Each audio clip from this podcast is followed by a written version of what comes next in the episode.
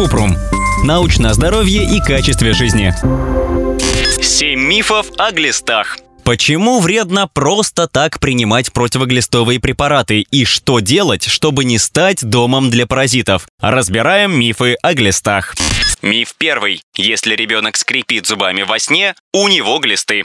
Скрип зубами или бруксизм не связан с глистами. Его провоцирует стресс, беспокойство, гнев и напряжение. Чаще всего бруксизм исчезает без лечения. Миф второй. Глисты бывают только у нечистоплотных людей.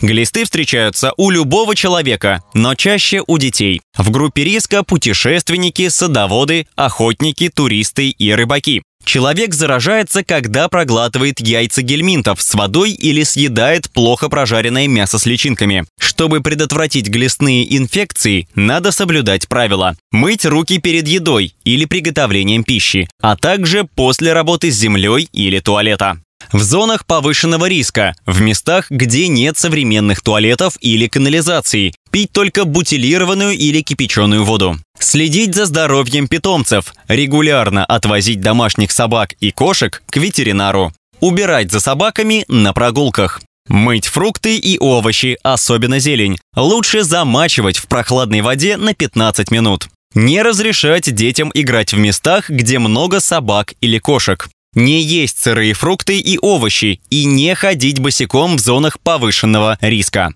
Не есть сырую или недожаренную свинину, говядину или пресноводную рыбу.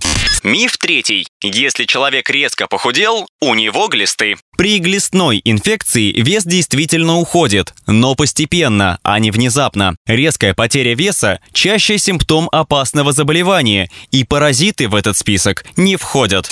Миф четвертый. Всем нужно пить таблетки для профилактики глистов. По рекомендации Всемирной организации здравоохранения, в странах с высоким риском заражения для профилактики используют лекарства на основе бензимидозола, альбендазола или мебендазола. Но ВОЗ не относит Россию к странам, в которых есть проблема глистов. Паразитические черви живут в тропиках и в субтропиках. В опасной зоне находятся Китай, страны Африки, Южная Америка и Восточная Азия. Там глисты есть как минимум у половины детей. Лекарства от глистов токсичны для людей, но в странах, где риск заразиться высокий, это оправдано. Если опасность низкая, принимать глистогонные препараты без назначения врача нельзя.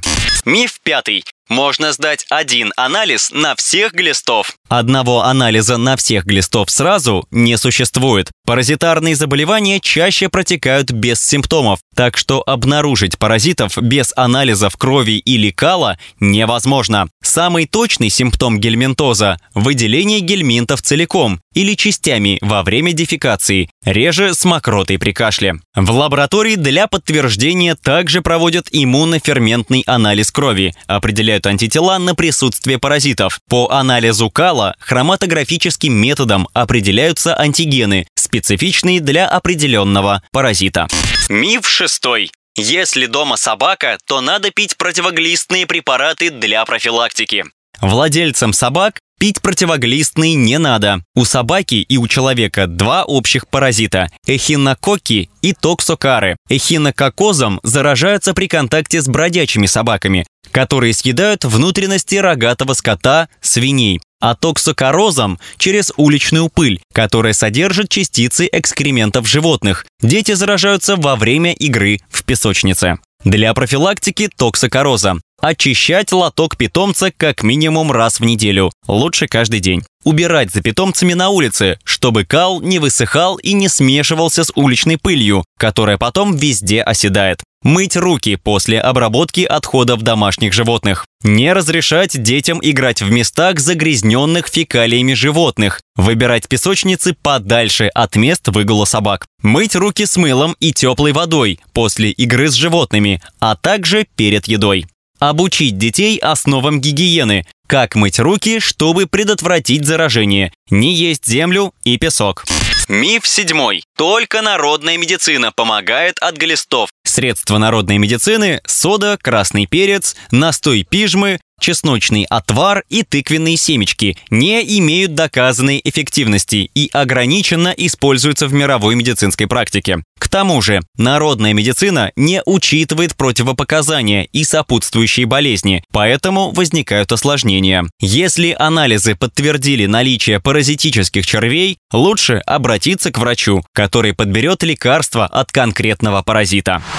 Ссылки на источники в описании к подкасту. Подписывайтесь на подкаст Ставьте звездочки и оставляйте комментарии. До встречи!